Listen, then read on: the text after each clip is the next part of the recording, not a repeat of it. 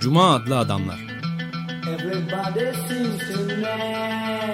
Hazırlayan ve sunanlar Halil Turhanlı ve Ömer Madra.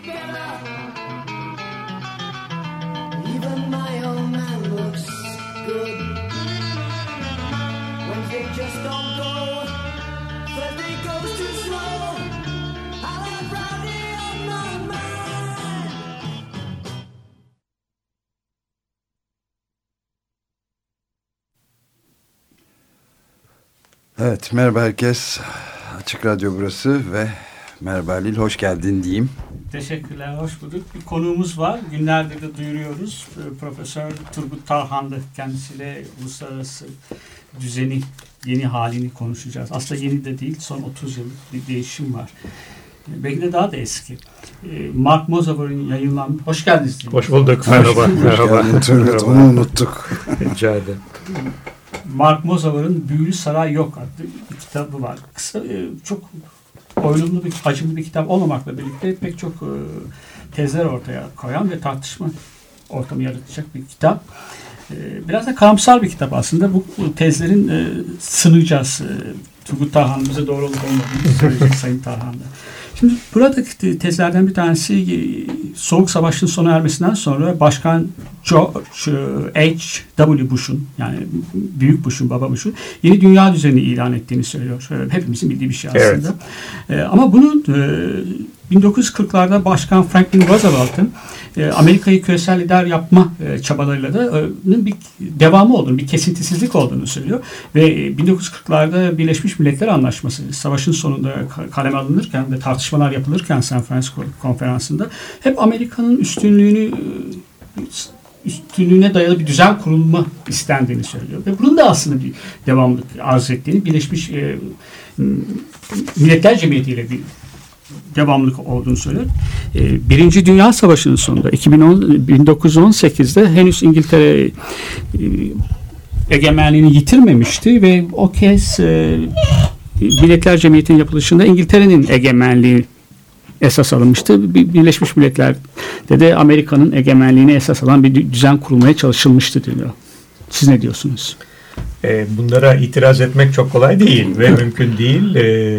Bunlar gerçekçi tespitler, elbette yorumlar. Fakat bir hususa belki sorunun dışında gibi ama aslında girizgahı bakımından önem taşıyan bir hususa temas ederek başlayayım.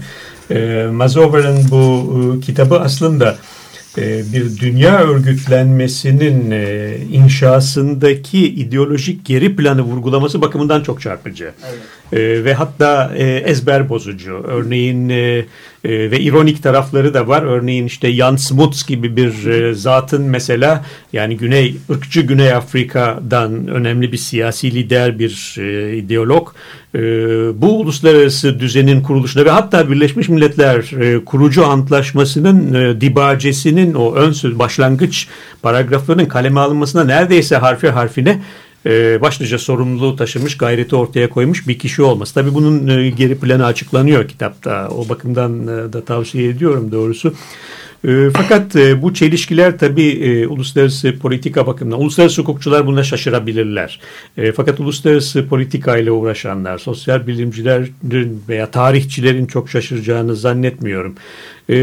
Yeni dünya düzeni kavramı da bu aslında yaklaşım, bu bağlamda bence, yani yeni bir dünya düzeni anlayışı veyahut paradigması aslında böyle bir anlayış içerisinde değer taşıyor. Evet, böyle bir süreklilik var. Bu sürekliliğin yeni, tırnak içinde, kavramı açısından bakıldığı zaman bu yeninin nasıl inşa edileceğiyle ilgili bir belki yaklaşım.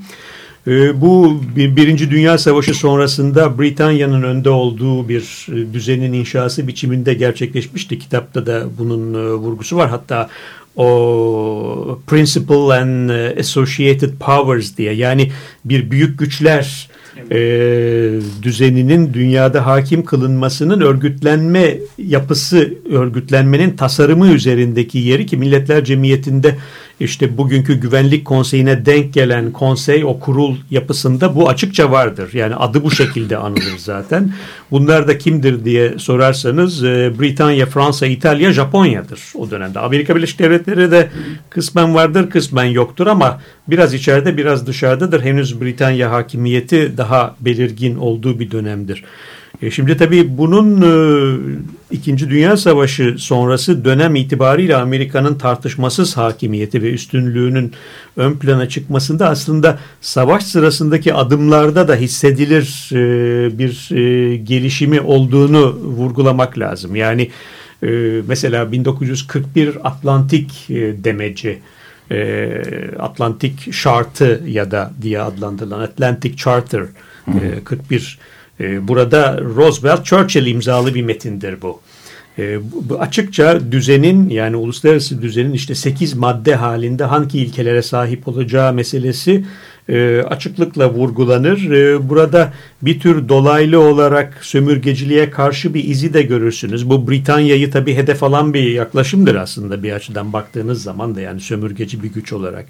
Daha bu Atlantik Şartı daha savaşın tabii, epey tabii. başında kırk bir, yani. kırk bir Ağustos on dört Ağustos bin dokuz yüz kırk bir. kırk bir yani, yani daha... savaşın bitmesine daha üç yıl var ama işte ikisi bir gemide toplanıyorlar, bir araya geliyorlar çünkü güvenlik sorunları da var Roosevelt ve Churchill Amerika e, sularında ve orada bunun e, şeyleri e, metni kaleme alınıyor. Evet. Hatta ilginç, mesela Yale Üniversitesi'nin bir e, veri tabanı var. Bu tarihi metinlere ilişkin. Ta on yedinci on altıncı on yedinci yüzyıllara kadar gidiyor. E, bunun orada şeyi de var. Böyle e, draft, taslak metni çizilmiş, yazılmış, işte Churchill ek yapmış falan. Düzeltme, hani onu ha. orijinal görmek bakımından hangi terim yerine ne konmuş, o zamanın daktilosuyla yazılmış böyle yarı güçlü, yarı seyir, silik harflerle falan. Ee, tabii çok yazılan şeyler de var. Sadece o metin üzerindeki taslakla oynama değil ama demek istediğim hani e, başlangıçta tabii bu bir ittifak e, metni ve sonra Moskova Deklarasyonu var. Dörtlü orada. Fransa ve Çin de ekleniyor. Şey, Fransa ve Rusya. Rusya'da Sovyetler Birliği de ekleniyor bu adımlara ve sonra tabii Birleşmiş Milletler Deklarasyonu, o daha geniş. Yanında getirdim orada. Birleşmiş Milletler Deklarasyonu kırk iki tarihli, daha önce Moskova kırk üç, daha sonra bu Birleşmiş Milletler Deklarasyonu artık Birleşmiş Milletler savaş sonrası kurulduğunda ona üye olmanın da bir şartı haline geliyor. Türkiye'de nitekim kırk beş Şubat ayıdır. E, bunu tanıdığını söyler ve savaş ilan eder. Evet. E, temsili tabii, olarak. Temsili, hukuki anlam taşıyan bir savaş ilanıdır. Ama burada tabii geniş bir yirmi devlet var bunu imzalayan adımlarda ve tabii hepsine baktığınız zaman aslında Amerika'nın e, gücünü e, zorlayabilecek, ona karşı olabilecek bir üstünlük yok. Başka bir şey var. Onun altını çizmek isterim. Belki savaşın sonundaki bu Nürnberg meselesi çok ilginçtir. Özellikle Mazower'ın kitabıyla bağlantı kurmak bakımından ilginç veriler orada var. Fakat Amerika üstünlüğünü aslında e, hukuki planda ortaya koyan tek yanlı atılımlara girişiyor. E, kırk beş kırk altı sonrasında. E, bunlar e, dünya kaynaklarının kullanımıyla ilgili önemli adımlardır. Mesela e, kıta sahanlığı kavramı. Kıta sahanlığı kavramı, Continental Shelf, Ee, işte bir e, Truman beyanıyla e, ortaya çıkıyor ve Amerika diyor ki ben bundan sonra kendi sınır deniz, yani kıyılarıma bitişik deniz altındaki şu kadar mesafedeki yeraltı Hük- ve deniz tabanındaki kaynaklar üzerinde de hükümranım diyor. Hükümranım diyor. Ee, keza balıkçılık bölgeleri, bunlar hepsi şeyle, yani balıkçılık böyle çok basit bir iş gibi görünebilir ama dünya denizlerinde E, kaynaklara hakim olma iddiasını ortaya koymak ve gerektiğinde bunu güçle de savunabilmek bakımından, ki Amerika'nın bir gunboat policy'si geçmiş planda vardır. Yani ekonomi, Japonya'yı bile uluslararası ekonomiye dahil etmek için limanlarını bombalamışlardır yani, evet, açılması için. Hani bu, bu da uzak bir ihtimal değil. E, dolayısıyla bu tek yanlı hukuku e, dayatıcı, uluslararası hukukta yeni parametreler, yeni normlar dayatıcı yaklaşımı tam bir hegemonik e, aslında e, politikanın görüntüsüdür ve gelişir o şekilde. Tabii bu soğuk savaşın eşiğidir aslında. Dolayısıyla yeni bir dünya düzeni derken bu bence önemli, yani hukukla yeni dünya düzeninin bağını kurmak bakımından, ekonomik kaynaklar bakımından, ama bu tabii şey de değil. Ee, aslında e, bilinmeyen bir şey de değil. Mesela o demin sözünü ettiğim Atlantik Şartı'nda kırk bir yılında savaş sırasında Churchill Roosevelt e, metni e, şöyle bir ifade var.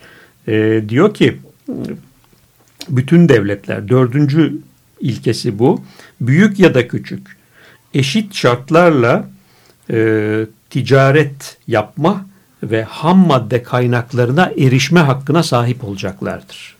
Şimdi e, bu tabii güzel bir ilke olarak görülebilir ama buna kim sahip olabilir? Yani bunun için de belli bir güce sahip olmanız evet, lazım. Aynen. Ve, e, değil mi? Evet. Şimdi e, galiba aynı tarihlerde bir de Amerikan Dışişleri Bakanlığı'nda çok ki George Kennan'ın George Kennan işte tam savaşsa zaten o İkinci Dünya Savaşı sonrasının o idealizmden realizme geçişinin onun da çok önemli bir metnini hep Chomsky dile getiriyor çeşitli kitap ve yazılarında. Evet.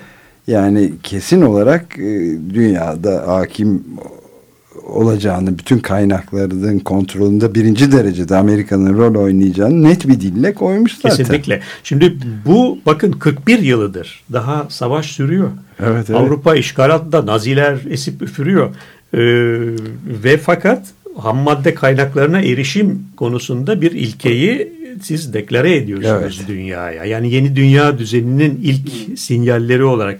Burada bir de yedinci ilke var. O da bence önemli bu çerçevede.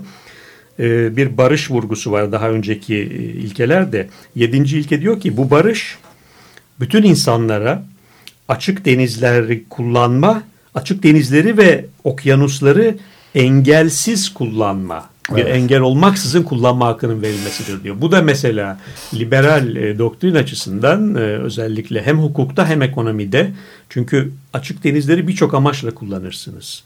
Ulaşım amacıyla kullanırsınız. Denizde, havada. Kaynakları için kullanırsınız. Şimdi tabii doğal kaynaklar teorisi bunu sınırlandırmaya çalışıyor. Çünkü tüketilebilir kaynaklar var. Balık kaynakları, bazı canlı kaynakları, bunların şeyini konulması lazım falan. Ama burada baktığınız zaman hem geçiş amacıyla hem de kullanmak amacıyla bu ilkeyi de şimdi yani savaşın ikinci yılında bu tür ilk bu ekonomik yeni düzen hedefi gözetecek ilkelerin vurgusu bence önemlidir. Ee, bu tabii e, bir başka şeyi de barındırıyor içerisinde aslına bakarsanız. Sömürgecilik meselesiyle de yakın bağı var. Aynen, aynen. Çünkü e, ham madde kaynakları e, aslında sömürgeciliğin bu anlamda taşıdığı değer yüzyıllar boyu. E, bu yeni ilkeler karşısında Amerika'nın bir tür bir meydan okuması olarak da görülebilir ve belki dolaylı bir Ee, sömürgecilik karşıtlığının yeni dünya düzeni üzerinden bu ekonomik anlamıyla taşıdığı değeri vurgulamak bakımından da düşünülebilir. Amerika'nın o real politiğini görmek bakımından. Üçüncü bir mesele henüz çok belirgin değil ama böyle bir olgu var. Ee, Bolşevizm, komünizm yani Sovyetler Birliği'ndeki. Dolayısıyla onun e, yayılma tehdidine karşı da sömürgecilik, ekonomi bağı bir üçüncü parametre olarak dikkate alınabilecek bir husus. Yeni dünya düzeninin o dönemdeki temel parametreleri olarak ki Mazower da buna bir yerde özellikle o Bolşevizme karşı İkinci Dünya Savaşı sonrası meselede e, dikkat çekiyor. Hayır, Baba Bush'un dönemine gelirsek o aslında Amerika'nın bir ön alıcı müdahalesidir bence. Yani pardon ona geçmem. Tabii. Bir ufak e, parantez açabilir Tabii. miyim? E, yani e, çok da aslında gerçekçi bir temele dayanıyor bu diyebiliriz. Çünkü o tarihte sonradan yapılan ölçümlere göre, hesaplara göre o tarihte daha bin dokuz yüz kırk ikide filan Amerika Birleşik Devletleri'nin ekonomik gücü, varlığı zaten dünya kaynaklarının yarısını kontrol etmekte. Evet. Ee, yani bugünkünden çok daha kuvvetli aslında. Tabii. Bugün şimdi dörtte bire inmiş olduğu hesaplanıyor. Doğru. Onu hukuki ve siyasi metinlerde de pekiştirici hukuk, bir burada ihtiyaç olan hukuk, hukuk aslında. Onu, onu sağlıyor işte. Evet. onun, onun peşinde. Çok ilginç aslında. Yani. Ve tabii e, Britanya İmparatorluğu'nun, yani topraklarında güneş batmayan imparatorluğun da bir dekadans dönemine girmesinin de bu aynı evet, zamanda aynen. kaçınılmaz e, sinyalleri, öncü sinyalleridir. E, bir başka mesele var. Belki burada onu da tartışmaya gerek olur mu, ne dersiniz? Nürnberg meselesi o dönemde. Evet, ona geleceğiz. Peki. Lemkin'le ilgili olarak. Tamam, onunla gelelim. Bir de şey Kongo var. Kongo Anlaşması'yla da önemli bir yer ayırmış çünkü. Doğru, doğru. Ee, şey bakımından da ilginçtir. Yani e, bu Nürnberg mahkemesinin ve yargılamalarının kuruluşunda o Mazower'ın çok üstünde durduğu evet. ahlakiyatçılık bakışı, ilginç bazı referanslar var, onları da paylaşırım. Evet. Yalnız bir şey soracağım. Sömürgecilikle ilgili onu bir Tabii. ayrıntı isteyeceğim sizden. Milletler Cemiyeti'nin kurduğu düzenin, mandat düzeninin Birleşmiş Milletler Anlaşması'na yeni bir biçim veriliyor. Vesayet rejimi. Evet. Evet. Fakat sömürgecilik, sömürgeleri denetim altında tutma, tutulması çok tartışılıyor. Özellikle Güneydoğu Asya'daki sömürgeler. Şimdi Mazower'ın oradaki pek de fazla bir ilerleme yok sömürgelere bakışta diyor. Ne evet. diyorsunuz siz? Evet, tam yani öyle düşünmüyorum. Vesayet rejimi arasında. Yani ha, şöyle yani e, manda rejimi aslında bir tür bir meşruiyet kılıfıydı. E, vesayet rejiminde doğrusunu isterseniz bir geçiş hali, yani Birleşmiş Milletler denetiminde bir geçiş hali e, biraz daha, yani geçici bir statü olma hali biraz daha belirginleştirilmiştir e, Birleşmiş Milletler düzeni içerisinde. E, fakat tabii e, bu şeyde de görüldü. Mesela Güney Afrika'nın bugün Namibya dediğimiz e, Güneybatı Afrika üzerindeki ısrarlı e, terk etmeme, yetkilerini kullanma, kaynaklarını sömürme. O da e, sömürgeydi değil mi? Tabii. Düpedüz. Aslında mandaydı. Sonra Manda. da vesayet, yani Güney Afrika'nın e, denetiminde bir e, statüye sahip kılındı. Fakat bu statüsünü e, reddetmekten vazgeçmek istemedi Güney Afrika. Ve o tabii işte şeyle, şimdi kitapta da o Jan Smuts'un e, bir federal Afrika, e, beyaz Afrika, işte o ekvatora kadar belki daha ileri götürülebilecek bir büyük beyaz Afrika e, kurma planları açısından baktığınız zaman tabii onlarla birlikte değer de taşıyor. Nereye oturduğunu görüyorsunuz büyük resmin içinde. Bu genellikle bu yönüyle tartışılmıyor pek. Evet. E, yani Türkiye'de bu zorlayıcı tedbirlere, sanctionlara katılmıştı Birleşmiş Milletler'de. Mesela bu önemlidir Birleşmiş Milletler'de. Güney Afrika'ya karşı bu yaptırımların uygulanmış olması, Milletler Cemiyeti ile mukayese ettiğiniz zaman daha etkilidir. Yani ırkçılık çok, hatta ilk Birleşmiş Milletler'in kapsayıcı insan hakları antlaşması bin dokuz yüz altmış beşte bu ırk ayrımcılığına ilişkin kabul edilmiştir. Bazı noktalarda ben Mazower'ın yorumlarına katılmıyorum. Sonunda şeye de mesela temas ediyor. Yani insan hakları konusunda da çok fazla bir şey pek diyor hayalden ibarettir. Böyle bir şey yok aslında. Yani ben tam tersini düşünüyorum. Birleşmiş Milletler burada öngörülenin de ötesine geçtiği durumlar oldu. Mesela bu hukukta ilginç bir durumdur. Uluslararası örgütlerin e, kendi kuruluş metinlerinde yazılı bir yetki alanları vardır. Tanımlanmış yetkileri vardır. Hı hı. Fakat e, Birleşmiş Milletler insan hakları konusunda bunun ötesine geçti mesela.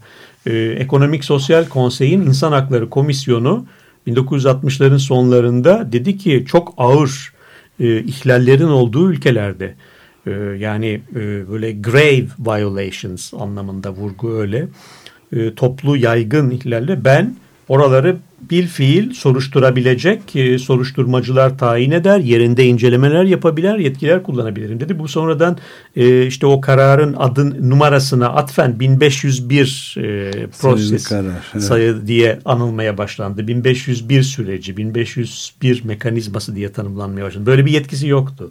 Bu ama dediğin tabii Avrupa Birliği için de, ya Avrupa İnsan Hakları tabii. komisyonu ve mahkemesi içinde, divanı içinde e aslında, geçerli. Aslında tabii, çünkü Avrupa İnsan Hakları Sözleşmesi, sen de biliyorsun o evet. konuda ilk kitabı yazmış kişi olarak Türkiye'de Ee, yani Avrupa İnsan Hakları Sözleşmesi bin dokuz yüz ellide imzalandığı zaman onun ön sözüne, yani dibacesine baktığınız zaman işte evrensel insan hakları bildirgesi ve Birleşmiş Milletler hak ideallerinin gerçekleştirilmesi, yerine getirilmesi taahhütlerini etkili kılmak amacıyla bu sözleşmenin yapıldığından söz edilir. Evet, ve kendi yetkilerini de zaman içinde geliştirmiş. Geliştirir, kendi geliştirir. içinde. Tabii, evet, çok tabii. ilginç bir durum. Yani biraz şu da var, belki orada acaba bilmiyorum yani E, Mazower'in tarihçi olmasından kaynaklanan bunu belki çok fazla okuyamama durumu olabilir. Yani o organların kendi yetkilerini geliştiren, aşan ama L H yönde aşan, çünkü tersi de olabilir aslında ki evet. o, onun örnekleri de var. Var tabii. E, L H olan mesela hakların korunması yönünde geliştirici adımlar atılması, bu tür uygulamalarla karşı karşıya kalınması haklar meselesinde olmuştur. Ee, o bakımdan bunu çok e, şey yapmamak, yani küçümsememek gerekir diye düşünüyorum. Ve tabii sonuçta e, şu var, yani e, sömürgecilik e, meselesinde aslında e, bir çığır açtığını söylemek mümkün. Yani ne oluyor? Çünkü Birleşmiş Milletler Örgütü bir yeni siyaset alanı yaratıyor aslında, bir platform yaratıyor. Hele ki genel kurul bir bir forumdur. Bir uluslararası toplumun sesini duyurabildiği bir forumdur. Ve orada temsil, orada sesi duyurmanın bir etkisi vardır.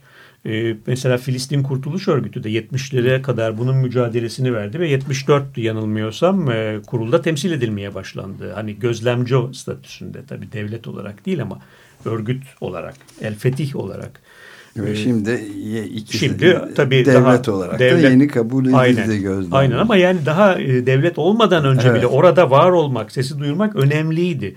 Şimdi bu bakımdan tabii özellikle kendi geleceğini tayin etme sorunu olan ülkeler, toplum, halklar bakımından her zaman için Birleşmiş Milletler'in bir cazibesi oldu bir platform olarak. Bu sömürgecilik bakımından da etkili olan bir husus. Özellikle bu her ne kadar işte Jan Smuts'un da etkisi veya kalemi burada rol oynadıysa da "We the peoples of the United Nations", yani biz Birleşmiş Milletler halkları vurgusu bile sömürge altındaki halkların lehe yorumladığı evet. bir terminolojidir. Evet, evet. Peoples, yani nations halklar, değil. Biz dünya halkları. Halk. Evet. Yani halk demek şu, orada özellikle o vurguda şey var.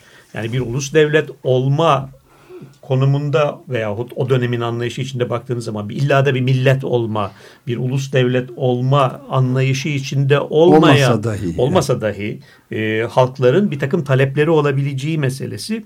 Bu tabii e, yani saha, sadece hukuka bakarak sahada bunlar gelişmiyor tabii ama bunu da kullanabilme imkanını veriyor kendisine. Hı. Ve dolayısıyla yani E, hatırlarsak e, Cezayir Savaşı Birleşmiş Milletler sonrasında e, yani ellilerde ve altmışların başlarında e, sürüyordu ve bir Fransa e, kurucu, üstelik de işte önde gelen e, daimi üyelerden Güvenlik Konseyi'nin bir devleti e, üyesi Birleşmiş Milletler'in ve bunun karşısında da duramadı ve o bir meşruiyet zeminiydi. Sonunda da oylama Birleşmiş Milletler'de yapıldı, genel kurulda. Türkiye'nin utanç verici çekimsel oy kullandığı. Ama aksine örnekler de belki evet. bir, bir iki tane söylemek Lütfen. mümkün. Yani mesela işte e, Filistin konusunda özellikle İsrail bu kararlarının evet. bir türlü uygulanamaması, işgal durumunun mesela e, altmış yediden sonra ve son e, sıralarda gördüğümüz örneklerde mesela işte İnsan Hakları Komisyonu Başkanı Richard Falk'un, ortak dostumuz da olan evet, Richard evet, Falk'un evet, so- İsrail'e Birleşmiş Milletler temsilcisi olarak sokmadılar. sokmadılar. Enterne ettiler. Enterne kırk sekiz saatte bir yerde tabii. enterne edip tuttular filan. Böyle şeyler de. Bu tür bu tür uygulamalar tabii. Yani buna karşı Birleşmiş Milletler ne yaptı? Kınadı bunu tabii falan ama yani çok da bir şey yapamadı. Yani doğrusunu isterseniz. Evet. Yani e, Richard Falk'un o işgal altındaki topraklardan sorumlu özel raportör olarak e, girişini ne set çekti İsrail. Evet, düpedüz. Bu çok yeni bir örneği de dün hatta okudum bugün Nedir? radyoda şey. Bahreyn'de e, bu hükümet karşıtı protestocuların, barışçıl protestoculara e, karşı gö- girişilen işkence iddiaları var. Çok yoğun evet, ve evet, Birleşmiş doğru. Milletler işkenceden sorumlu, yani onları araştırmakla görevli evet. müfettişi gidiyor Bahreyn'e evet. ve Bahreyn hükümeti sokmamıştı. Evet. çıkmış. Yani. Evet. Bahreyn e, o konuda evet epey mahir e, tecrübesi itibariyle de tabii büyük devletlerin de sorumluluğu Britanya gibi yok değil. Ona da belki evet, tabii. temas etmek mümkün. Bir başka olgu var ve ona belki vurgu yapmakta da yarar var. Çünkü altmışların başlarından itibaren İnsan haklarına saygı ve bunun yerine getirilip getirilmemesi meselesinin takibi artık sadece bir devletler oyunu olmakla sınırlı kalmıyor. İşte Uluslararası Af Örgütü'nün kurulması ve devamında diğer örgütler, tematik çalışanlar, daha genel çalışanlarla birlikte Birleşmiş Milletler hakların korunması anlamında ayrıca bu tür bir haklar aktivizminin de platformu haline de geliyor. Ve uluslararası normatif adımların atılmasında bunların başını çektiği önemli kampanyalar var. Evet. Mesela kadınlara karşı evet, ayrımcılık, evet. çocuk hakları, işkenceyle mücadele, e, Uluslararası Ceza Mahkemesi'nin kurulması gibi e, adımlarda hep bir e, sivil toplum, bir insan hakları aktivizmi e, başı çekmiştir. E, bu da dolayısıyla belki dikkate alınması gereken bir mesele. Yani tabii burada e, Mazower daha çok e, devletler ve onların politikalarına yön veren ideologlar açısından ve bunların geri planı itibariyle bir tahlil yaptığı için bu kısma e, girmiyor. Ama e, ya da ağırlıklı olarak veya çok direkt olarak temas etmiyor. Fakat e, böyle bir gerçek de var. E, özellikle Soğuk Savaş sonrası daha çok da seksenler ve doksanlarla birlikte e, burada ileri adımlar atıldı. E, diyeceksiniz ki bu e, nedir? Yani ne anlam taşıyabilir? E, taşıyor. Çünkü e, bir rejim oluşturuyor. Bu haklar rejimi oluşturuyor. Evet. Yani e, rejim kavramı da dolayısıyla çelişkilerin minimize edilmesine yönelik e, bir anlam taşır. E, devletlerin bu anlamda da dolayısıyla bir e, uyumsuzluklarının minimize edilebileceği bir edilmesi gerektiğine yönelik bunlar dişli yapılar ee, ve yani uymayanların da teşhiri, bu naming and shaming denen mesela mesele, yani işte teşhir edin ve itham, ondan sonra da şunu yaptı bunu yaptı. Dünya kamuoyu nezdinde. Ee, tabii tabii bu, bu, bu, bu anlamda bir e, itibar meselesi var. Yani Amerika'nın Guantanamo meselesi hala bir utanç vesilesidir mesela. Evet. Yani o Irak savaşları bunlar.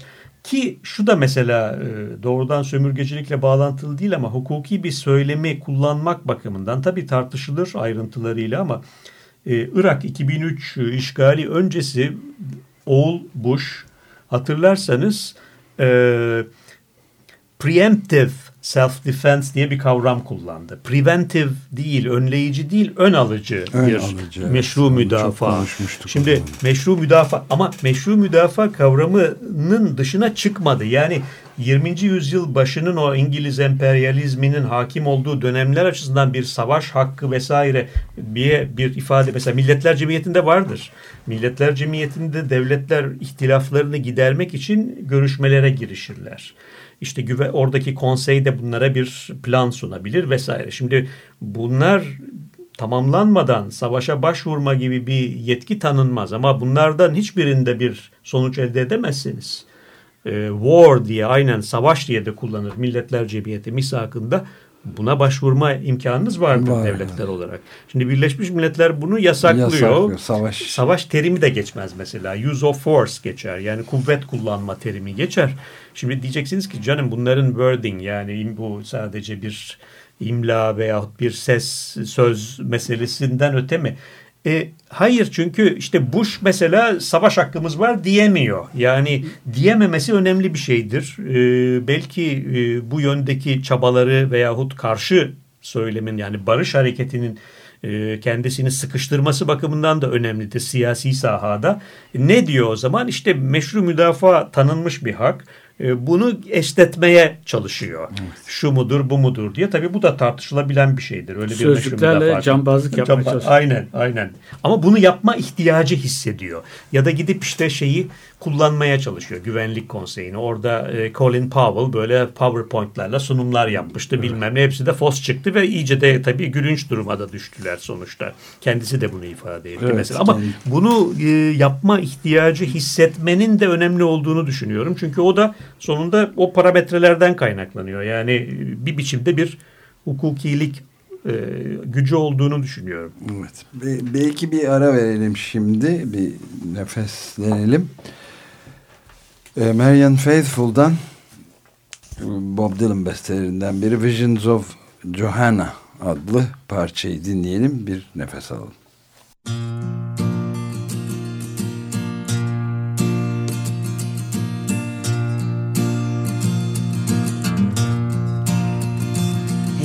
Just like the night to play tricks when you're trying to be so quiet. We sit here stranded, though we're all doing our best to deny it. And Louise holds a handful of rain, tempting you to defy it.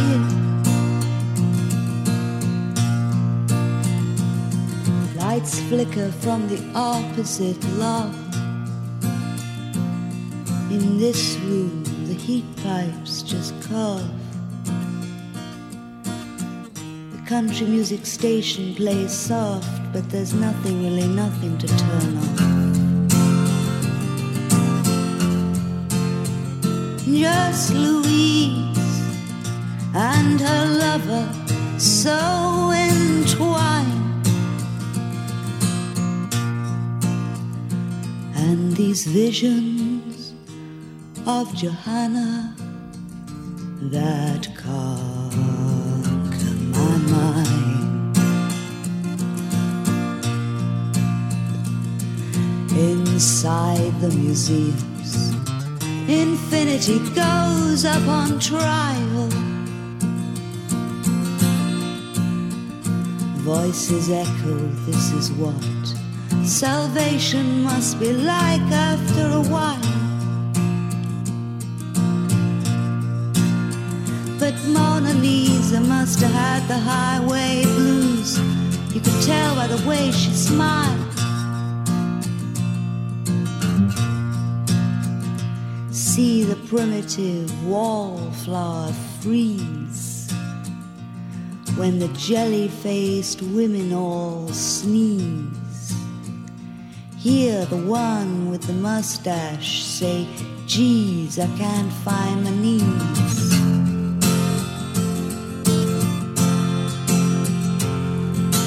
Jewels and binoculars hang... Visions of Johanna, Johanna ya da Marianne Faithful'dan dinle, dinledik. Biraz da e, arka plana aldık çünkü konuşuyoruz, devam ediyoruz. E, Turgut Tarhanlı'yla birlikteyiz.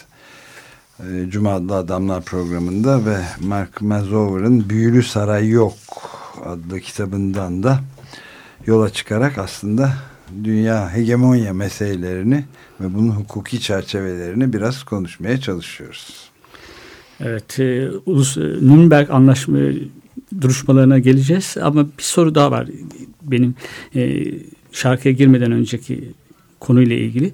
Milletler Cemiyeti'nin ve Birleşmiş Milletler'in temelde Mazower şunu söylüyor. Bağımsız egemen devletler üzerine kurulmuş böyle bir örgütlenme olmalarının azınlık haklarını korumada bir iç sorun engeliyle karşılaştıklarını söylüyor. Egemenliğe, evet. Rus devletin egemenliğine fazlasıyla önem verdiklerini, bu konuda bir vurgu yaptıklarını, evet, söylüyor. Oysa ki Lemkin baskı gören azınlıkların korunması için İkinci Dünya Savaşı'ndan sonra bunların ülkelerin iç işlerine bir müdahalenin de bulunması gerektiğini söylüyor. O anlaşmayı geçirirken uluslararası anlaşması. Evet. Aslında e, Milletler Cemiyeti düzeni, yani Milletler Cemiyeti'nin azınlıklar rejimi doğrusunu isterseniz e, Birleşmiş Milletler düzenine kıyasla daha güçlüydü azınlık meselelerinde. Ama oradaki azınlık bakışı da büyük ölçüde dini azınlıklardı. Yani dini azınlıkların korunması temelinde bir rejim mahiyetine, hüviyetine sahipti. Ee, Birleşmiş Milletler düzeni bu anlamda bir irtifa kaybetti aslında. Yani azınlıklar rejim bakımından, ama belki onu şöyle görmek lazım. Birleşmiş Milletler düzeni içerisinde azınlık meselesi e, Milletler Cemiyeti'nde olmayan insan hakları kavramı içinde bir yere sahip. E, dolayısıyla e, bu belki aradaki farklılığı ve boşluğu kapatmada dikkate alınması gereken bir husus olabilir. E, fakat e, ulus devletlerin yapı taşlarını oluşturması her iki örgüt açısından da baktığınız zaman bir gerçek tabii. Ve azınlık meselesi her zaman aslında uluslararası anlaşmalarla korunma bağlamında tartıştığınız zaman doğrusunu isterseniz çok teveccühü karşı sağlayan, karşılayan bir sonuç doğurmuyor uluslararası planda. Yani ulus devlet önceliklerinin hep ağır bastığını görüyorsunuz. Bu Avrupa mekanında da böyle. Mesela işte Avrupa Konseyi'nin kabul etmiş olduğu bazı antlaşmalar, çerçeve sözleşme belki bir derece daha şey ama o da bin bir türlü çekinceyle kabul edilmiştir mesela Avrupa Konseyi üyelerince.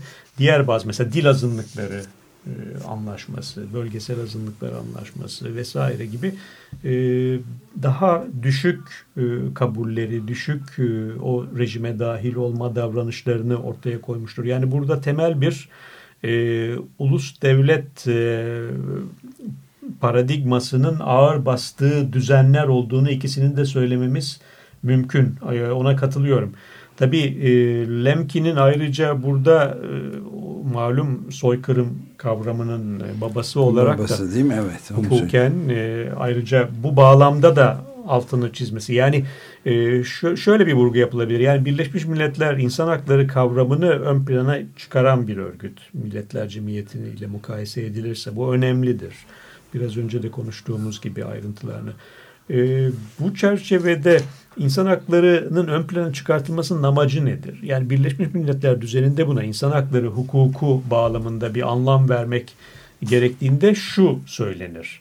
Empowerment yani güçlendirme, güçlendirici bir etki sağlaması. Kime karşı güçlendireceksiniz? Hangi tehdit söz konusuysa ona karşı güçlendirmeniz. Bu e, dolayısıyla e, insan hakları şiarı açısından baktığınız zaman o güçlendirici mekanizmaları kurmak, e, işletmek ve bunları da öyle donuk bir biçimde değil, gelişmeleri dikkate alarak da korumak gibi bir yükümlülük altında bırakır ulus devleti de. E, dolayısıyla bugünün e, azınlık meselelerini insan hakları bağlamında ele almak e, aslında bu tür e, teknik ayrıntılara dikkat etmeyi de gerektiriyor. Ha, bu Birleşmiş Milletler bünyesinde E, maalesef çok yani insan hakları bağlamında evet ama azınlıklar açısından baktığınız zaman mesela azınlıkların korunmasıyla ilgili bir antlaşma yapamadı Birleşmiş Milletler. Bir takım deklarasyonlar var dini azınlıklara ilişkin vesaire. Yani e, tamam azınlıklarla ilgili e, hükümler de ihtiva eden anlaşmalar yap, yaptı. İşte medeni siyasi haklar sözleşmesi gibi vesaire ama çocuk hakları sözleşmesi falan gibi ama bunlar hepsi gerektiğinde Türkiye'nin de yaptığı gibi Türkiye bunların hepsine çekince koymuştur. Çekincelere mesela. imkan veren bir imkan şey. Veriyor. Evet. Gerçi çekincelere imkan vermenin de bir başka mantığı var. O da olabildiğince rejime dahil etmeyi kolaylaştırıyor evet. Ama tabii bu kötüye e, kullanılıyor. Bu tabii kötüye kullanılabilir. Yani dolayı ki kullanılıyor da. Türkiye'de mesela bütün bu tür hükümlere özellikle Kürt meselesiyle bağlantılı olduğunu düşündüğümüz bir mantıkla hep çekince koymuştur. Çocuk hakları da işte anne babanın kültüründen yararlanması ya da medeni siyasi haklar sözleşmesinde etnik, dil, din azınlıklarının bunu birbirleriyle paylaşabilmesi, kullanması evet. falan. Yani o bakımdan e, Milletler Cemiyeti'nin dini azınlıklar rejimi karşısında Birleşmiş Milletler'in genel anlamda azınlıkları koruma e, motifi daha zayıftır diyebilirim ama insan hakları bakımından tersi söz konusudur. E, belki bu şeyde de kendini gösterir diyebilirim. Yani İkinci Dünya Savaşı'nın sonucunda kurulan bir örgüt biliyorsunuz Birleşmiş Milletler. Ve ona giden yolda bu temas ettiğiniz Nürnberg duruşmaları, yargılamaları e, önemli bir adımdı. Ama o yargılamalarda mesela işte İkinci Dünya Savaşı'nın silinmez izi olan Holocaust yargılanmadı. Evet. Ee, yani bu bu yargılanmadı. Ee, bir tür e, bağlar. Savaş suçu olarak. Evet yani savaş suçu. İnsanlık suçu değil savaş suçu. Olarak. Evet yani şeyle bağlantı kurdular. Yani o savaş suçuyla irtibat halinde olması halinde savaş sırasında veya öncesinde işlenen bir takım fiillerin de bu kapsamda yarar yargılanabileceği. Oysa yani e, biliyorsunuz bu otuzlarla birlikte o aşağılama, humiliation vesaire başlamıştı zaten ve savaşta da işte sonra da gelişerek toplama kampları evet, şu bu. Bütün kültürüyle beraber, kültürüyle beraber tabii, yok etme. Tabii. Ve bu şeyde yoktu yani so- so- soykırım suçu diye bir yargılama yapılmadı. Bugün Uluslararası Ceza Mahkemesi e, statüsünde var. Yani soykırım suçu vesaire. Yani diğer şeylerde de işte Ruanda'ydı, Yugoslav, eski Yugoslavya'ydı vesaire. Oralarda da birçok tabii e, hani tartışılacak husus olmadı değil ama yani Nürnberg, yani Birleşmiş Milletler yeni dünya düzeninin o anlamda kurulması çerçevesinde bu yoktu. Onun için mesela İsrail e, Arjantin'den e, bu Eichmann'ı alıp kaçırıp İsrail'de yargılarken aslında bir tür bir hesaplaşma da vardı orada. Hı. Yani e, Nürnberg'le de bir hesaplaşma vardı, hı, bir açıdan baktığınız zaman. Hatta şeyin tartışmasını yaptı İsrailliler o tarihte. Bu acaba bu Hostis humani generis diye Latince bir deyiş vardır. Yani bütün insanlığın düşmanı. Düşmanı. Bu e, acaba bu statüde mi, yani bu konumda biri olarak mı yargılanmalıdır? Hostis judaorum, yani Yahudi düşmanı olarak. Bayağı hukuki tezlere de yansıyan bir şeydi bu. Yani neyle itham edeceksiniz adamı? Çünkü İsrail devleti ikinci. Dünya Savaşı'nda yok. Suç orada işlenmemiş. Adam İsrail vatandaşı değil. Mağdurlar İsrail vatandaşı değil vesaire vesaire. E, yetki bakımından bir sürü boşluk var. E, bu bir önemli tartışmaydı. Dolayısıyla e, ona da hani yeni düzenin kurulması e, adımlarından biri olarak altını çizmek gerekirse. Evet. Bu e, bilmiyorum e, bir soru sormadan siz bir Türkiye tarihiyle ilgili bir bağ kurmama müsaade eder misiniz? Elbette. Ben tabii, tabii, ilginç tabii. bulduğum bir bağ. Ya, Adnan Menderes ağzından. Hmm. E, üstelik e, Birleşmiş Milletler'in e, bu anlaşmasını, yani Türkiye'nin Birleşmiş Milletler üyeliğinin mecliste bin dokuz yüz kırk beş Ağustos'undaki görüşmelerinde herkes şeyden yakınıyor. Mebuslar konuşuyorlar. Tek parti dönemi malum ama Demokrat Parti'nin nüvesi de kurulmaya başlamış iki üç ay önce. Kendilerine koymuşlar o dörtlü takrir vesaire. Köprülü, Bayar, Menderes, diğer bazı şahsiyetler. Herkes Güvenlik Meclisi ve Güvenlik Konseyi, bunun işte nasıl bir etki yaratacağı, Türkiye küçük bir devlet, egemenliğimiz, bağımsızlığımız tartışmaları dile geliyor. Menderes çıkıyor kürsüye on iki on üç.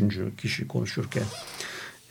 Ben bir alıntıyı okumama müsaade ederseniz işte o günün şey, kaç yılı bu? kırk beş Ağustos, on beş Ağustos. Ha, daha meclis, Türkiye Büyük Millet Meclisi. İktidarda falan değiller. Değiller, C H P mebusu hepsi. Ama ha. muhalefetlerini ortaya koymuşlar. Diyor ki Menderes, şimdi kabul ve tasdik edeceğimiz bu vesika ile, yani Birleşmiş Milletler'in kurucu antlaşmasından söz ediyor, üzerimize alacağımız taahhütleri belirtmeye çalışacağım.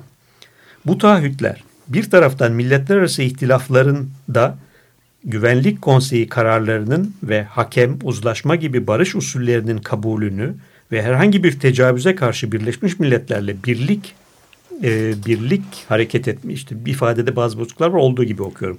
Birlikte hareket etmeyi, diğer taraftan da camiaya dahil her memlekette demokrasi prensiplerine uygun olarak yurttaşın şahsi hürriyet ve dokunulmazlıklarına, masuniyetleriyle diyor, siyasi haklarının mahfuz tutulmasını tazammun etmektedir, gerektirmektedir. Yani bir güvenliğin korunması, iki hakların.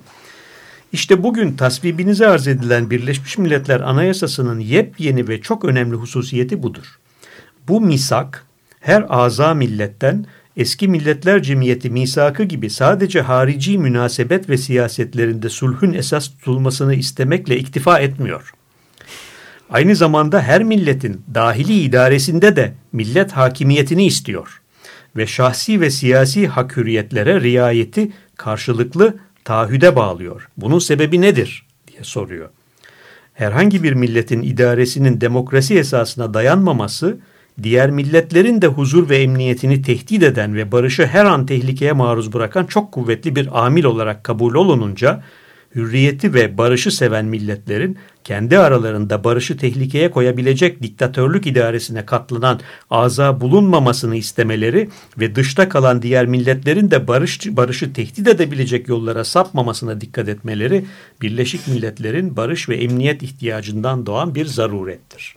Şimdi bu aslında çok iyi, hiç duymamıştım ben. Çok ilginç, bilmiyorum. Şu açıdan da ilginç, e, bir muhalefetin uluslararası hukuktaki gelişmelerden nasıl yararlanarak kendi siyasetini e, pekiştirdiğiyle ilgili de önemli bir husus. Daha sonrası da var ama ben şey yapmak, zamanınızı almayayım. Özgürlükçü bir yapmış. Özgürlükçü aynen uluslararası hukuktan yararlanan ve ahlaki bir tarafı da var. Yani biraz evet. Mazower'ın temas ettiği ahlaki bir uluslararasıcılık evet. bakışı da var. Tabii gerçekçi değil aslında bakarsanız. Yani böyle bir hedef, ahlaki böyle bir ihtiyaç. Ama şu şu doğru bir tespit. Bu çok erken evet, bir doğru, tespittir. Doğru. Yani hak, Birleşmiş Milletler insan haklarını koruma mantığı uluslararası düzende meşruiyetini alır. Ve, ve herkesin iç, yararınadır herkes, diyor. Evet. Orada. Yani bu demokrasi. Ve bunu siz içe taşırsınız. Yani uluslararası standardı devletin iç düzeni içinde devlete karşı kullanırsınız. Söyle, tespit ettiği o. Çok doğru bir tespit bu. O dönem bakımında. Yani bu tespiti hala göremeyenler var evet. bu açıdan. Yani bugün haklar aktivizminin yaptığı budur mesela. O uluslararası hukuk normlarını, insan hakları standartlarını alıp İçeride onlarla çarpışmak, işte o şeyle, baskıyla vesaire karşı bu yaptığı bu. O yüzden ilginç bir e, tespittir o dönem itibariyle. Evet. Peki ben e, demin de siz de değindiniz. E, Lemkin, uluslararası hukukla etik arasındaki bağ e, evet. geçelim isterseniz. E, soykırım anlaşması, soykırımı ancak uluslararası bir hukukla önlenebilir diyor Lemkin ama savaşın hemen sonra Holocaust'u yaşamış bir dünyada da o soykırım anlaşmasını geçirebilmek için, son şeklini verebilmek için epey de zorlanıyor. Yani o kadar hassasiyet yok. Daha çok daha fazlasını Tabii. bekliyorsunuz. Uluslararası hukuka büyük bir önem atfediyor burada soykırımın anla, önlenmesi açısından ama uluslararası hukuk da ahlaki bir yenilenmeyle e, yenilenmeye ihtiyacı olduğunu söylüyor. Kendisi zaten Tolstoy'un ahlak anlayışından büyük ölçüde etkilenmiş. Evet. Hukukla e, evet. Tolstoy'u e, o ahlakını birleştiriyor ve uluslararası hukukun da böyle olmasını öneriyor. İsterseniz ona de, değinelim. Hukuk ahlakla bir, takviye edilebilir mi? Kuvvetlendirilebilir mi? E, aslında e, şu, yani tabii bu farklı hukuki bakışlarla tartışılabilecek bir mesele. Evet. E, hukuk-ahlak ilişkisi. Grotes'e kadar gidebiliriz. Daha özellikle de uluslararası hukuk. Aslında. Elbette, elbette. E, şu söylenir yani hukuki yükümlülükler, taahhütler aslında özü itibariyle ahlaki referansa sahiptir bir açıdan. Yani şimdi neden hukukla ilişkilerimizi düzenleme ihtiyacı duyuyoruz. İlişkilerimizi başka biçimlerle de düzenleyebiliriz aslında. Yani hukuk normları dışında referanslarla düzenleyebiliriz ki burada ilk akla gelen herhalde güç olabilir. Yani güçle evet. düzenlemek. Ee, şimdi gücün yani güçlünün hukuku ya da güçlünün gücü sayesinde kurulacak düzenin ahlakla çatışan bir tarafı olduğunu görmek lazım. Yani e, gücün gücü, güçlünün e, gücünü ortaya koyan bir düzen anlayışı aslında evet güçlü güç belli bir güce sahiptir. E, fakat o güce sahip olmayan karşısındaki bu gücünün varlığı aslında ahlaki bakımdan bir... Evet, çünkü adaletsizlik, e, aynen, büyük bir aynen. eşitsizlik ve aynen. adaletsizlik yarattığı Şimdi, için ahlaka da aykırıdır. Aykırıdır dolayısıyla. Şimdi böyle baktığınız zaman hukuk kurallarının yorumlanmasında bu yaklaşım e, önemlidir. Ama tabii burada şeyi e, yine de bir ulus devlet e, fenomeninin yarattığı zayıflıkları, açıklıkları da görmek lazım. Çünkü... Ee, bu tür hukuki düzenler e, son tahlilde e, işin icrasını yani hukuk kurallarının uygulanmasını da devlet mekanizmalarına, aygıtlarına bırakıyor. Ve devlet mekanizmalarının, aygıtlarının bunu gerçekleştirmesi, ortaya koyması aslında e, yine de baştaki soruya bizi götürebilir. Yani güç ve çıkar parametresi o noktada da kendini gösterebilir ve bu belki bu anlamda başlangıçta hiç e, aslında istemediğimiz ama yine de o güç ve çıkar parametresinin etkili olabileceği uygulamalarla karşı karşıya kalmamız sonucunu da doğurabilir ki örnekleriyle bunun e, gündelik hayatta da dünyada da e, çok sık karşılaştığımızı söylemek mümkün. O zaman e, bir e, yani e, aslına bakarsanız Ee, bu çelişkilerin e, sınırlandırılabileceği ya da minimize edilebileceği mekanizmalar nasıl kurulabilir? Yani uluslararası planda ahlaki bir bakış evet e, tartışılabilir ve belli bir önemi olduğunu en azından e, teorik olarak ka- kabul ediyorum. Ama e, bunun e, gerçekten uygulanabilmesi açısından demokrasilerde karşımıza çıkan bu checks and balances meselesi, yani denge, denetleme, fren ilişkilerinin, aygıtlarının nasıl kurulabileceği sorusu önem taşıyor. Sanıyorum e, uluslararası planda bu zafiyet var. E, bu zafiyet var. E, yani gelişmiş demokrasiler açısından bir yönetim tartışmasını yaptığınız zaman uluslararası planda böyle bir zafiyet var. E, yani böyle bir denge ve denetim mekanizmasını işletebilmek yine büyük güçlerin üzerinde.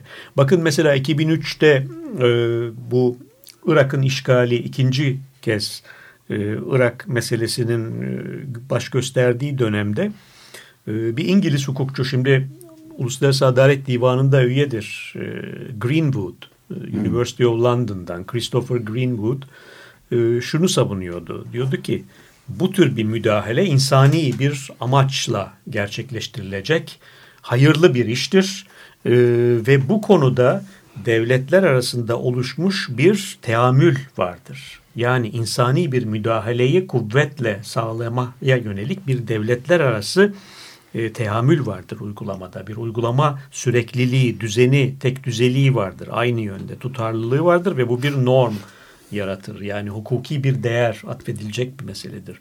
Şimdi bunu bu şekilde hoş bir biçimde söylersiniz ama şu soruyu sorduğunuz zaman ahlaki bir sorunla karşılaşırsınız. Yani böyle bir teamülü gerçekleştirmeye kudreti olan aktörler kimlerdir? Yani uluslararası planda güçle insani bir müdahaleyi veyahut insani hedefleri olan güç kullanma örneklerini ortaya koymuş, bu pratiğe yol açmış aktörler kimlerdir acaba diye sorduğunuz zaman bunlar bu kudrete sahip devletler olacaktır ki bunlar da büyük devletlerdir. Evet. E şimdi sadece büyük devletler ve askeri güçler üzerinden oluşmuş bir normu insani bir amaçla yoğurarak savunduğunuz zaman ahlaki bir çelişkiyle de karşı karşıya kalıyorsunuz. Sorunun başlangıcında dönüp geldiğimiz. O bakımdan e, ne sadece ahlaki ama ne de sadece hukuk ve güç üzerinden ama biraz bu denetimi ve dengeyi sağlayabilecek Dengemi. mekanizmalardaki zafiyet kendini gösteriyor. Bunu şey yapmaya çalıştı aslında. Çok da tartışılan bir adam oldu ama Boutros Boutros-Ghali genel sekreter evet. olduğunda mesela o Birleşmiş Milletler'in düşünün yani Birleşmiş Milletler insani meseleler, güvenlik meseleleri, bunlara müdahale veya bunlarla ilgili karar alacağı sırada sahip olduğu İstihbarat kaynakları bile devletlerin sunduğu kaynaklarla sınırlıydı.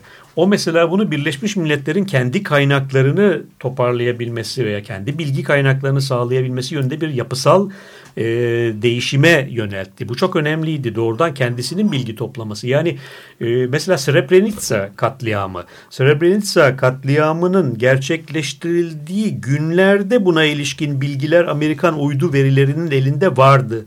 Bu New York Review of Books'ta yayınlandı evet, evet, o evet. tarihlerde ve Madeleine Albright reddetti meddetti demokratlardan söz ediyorum ee, e, ve sonradan aradan böyle bir bir ay falan geçtikten sonradır ki evet dediler işte açıklandı burada hakikaten arazide bazı yüzey değişiklikleri var, toplu gömülüler yapılmış da şudur da budur da ve bu veriler delildir ve bunları Uluslararası Yugoslavya Mahkemesi'ne Lahey'deki sunmaktan imtina ettiler aylarca yıllarca yani o hegemonik ilişkiyi E, korurken bunu dikkate almak lazım. Yani şimdi dolayısıyla Birleşmiş Milletler'in kendisinin bir güçlü, iddialı bir örgüt ama bu tür aygıtlara e, da dişi, dişi yok. Dişi yok. Dişi bu yok. Evet. Dişi yok. Yani bu arada e, bir şey de pek bilinmeyen bir husus var. Ben e, rahmetli Seha Bey'i bir kez daha anayım. Seha Mera'yı e, Dag Hammarskjöld evet. dün başına gelen yani Birleşmiş Milletler'in Tabii. ilk genel sekreteri ve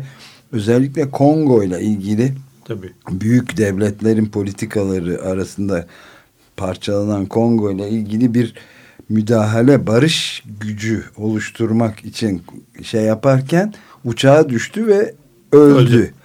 Ve hala daha geçenlerde gördüm ben Dag Hammarskjöld soruşturması tamamlanmamış. Yani Birleşmiş Tabii. Milletler'in Tabii. dünyanın bir numaralı adamı barışı sağlamakla görevli ve nasıl öldüğünü hala bilmiyorlar. Tabii elli yıldan fazla oldu. altmışların başı mıydı? Öyle bir şeydi evet. o hatırladığım evet. kadar. Ee, yani öte yandan başka şeyler de var. Örnekler de var. Mesela Kont Bernadotte örneği evet, var. Aynen. Orta Doğu'da. Orada da şeyi kabul ettiler. Yani Birleşmiş Milletler hizmetinde ölen Birleşmiş Milletler mensuplarının haklarının takibini örgüt yapar. Bu da yeni bir şeydi. Mesela böyle bir şey yoktu e, kağıt üzerinde. Ama e, örgüt bunu da kendisini var etme çabası olarak ortaya koymuştur e, o tarihlerde. Dolayısıyla şeyin e, bu Boutros-Ghali'nin e, bu girişimi e, ulus devletler rekabeti karşısında önemli bir girişimdi. Nitekim şey bakımından da bunu ortaya koydu. Barışın inşası gibi bir kavram. Peace building kavramı. Evet.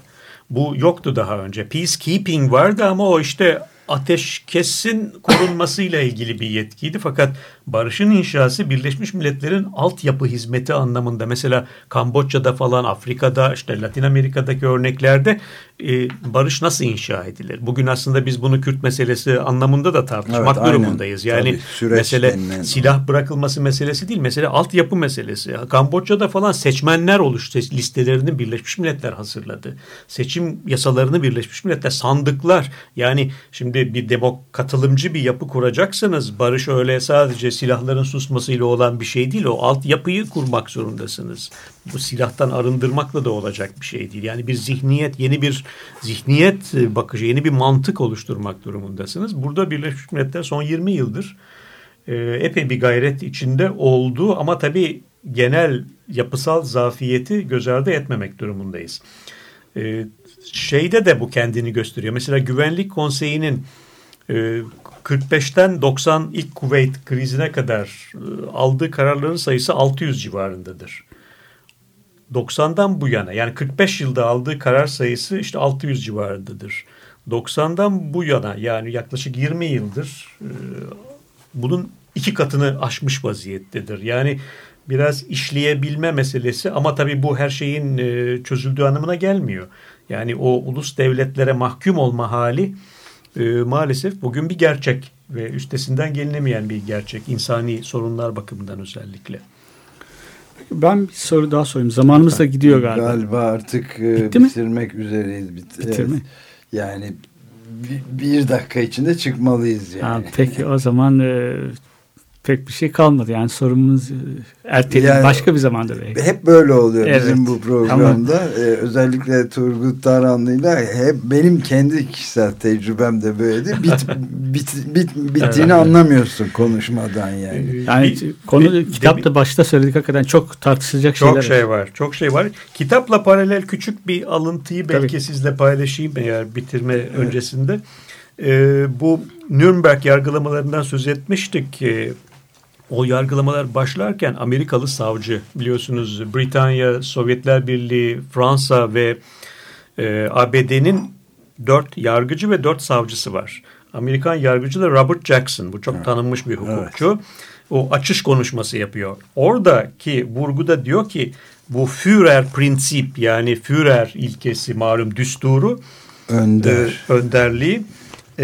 Bir nasyonel sosyalist despotizme yol açmıştır ki bu ancak diyor kadim doğunun eski doğunun hanedanlıklarında görülen türde bir zulümdür diyor. Şimdi bu söylem aslında baktığınız zaman yani e, doğrusu doğu niye doğu yani e, doğu despotizmi doğu despotizmi yani bu niye batıda da var Avrupa'da da var. E, var tabii e, olmaz olur mu? Şimdi Mazower'la Chomsky arasında da bu yüzden bir tartışma çıkıyor. Evet. E, var şeyde de bu Monbiot bunu George Monbiot aktarmış. E, mesela inhuman e, bir takım e, inhuman olarak değerlendiriyor. Yani hani gayri insani bir suim bir özellikle yerliler için yerli Amerikan yerlileri e, için Amerika'nın uyguladığı muamele tarzı da işte soykırım dememesini soykırım demiyor da inhuman bir takım davranışlara evet. yol açmıştı diyor. Chomsky çıldırıyor bu diyor. Bu tür hafifliklere yani müsaade etmemeniz gerekiyor diyor. Dolayısıyla bu bakış sanıyorum önemli hem de kitapla bir bağ evet. kurması bakımından. Evet. Turgut çok teşekkür ederiz. Çok teşekkürler. Ben çok teşekkür ediyorum. Evet, evet. burada e, bitirmek tam süreyi de doldurmuş oluyoruz. Hoşça kalın.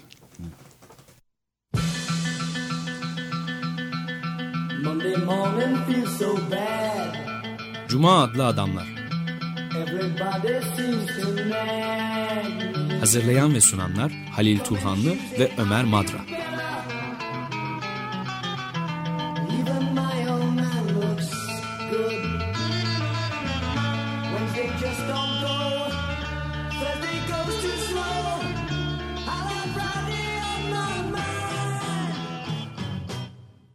Açık Radyo program destekçisi olun. Bir veya daha fazla programa destek olmak için iki yüz on iki alan koduyla üç yüz kırk üç kırk bir kırk bir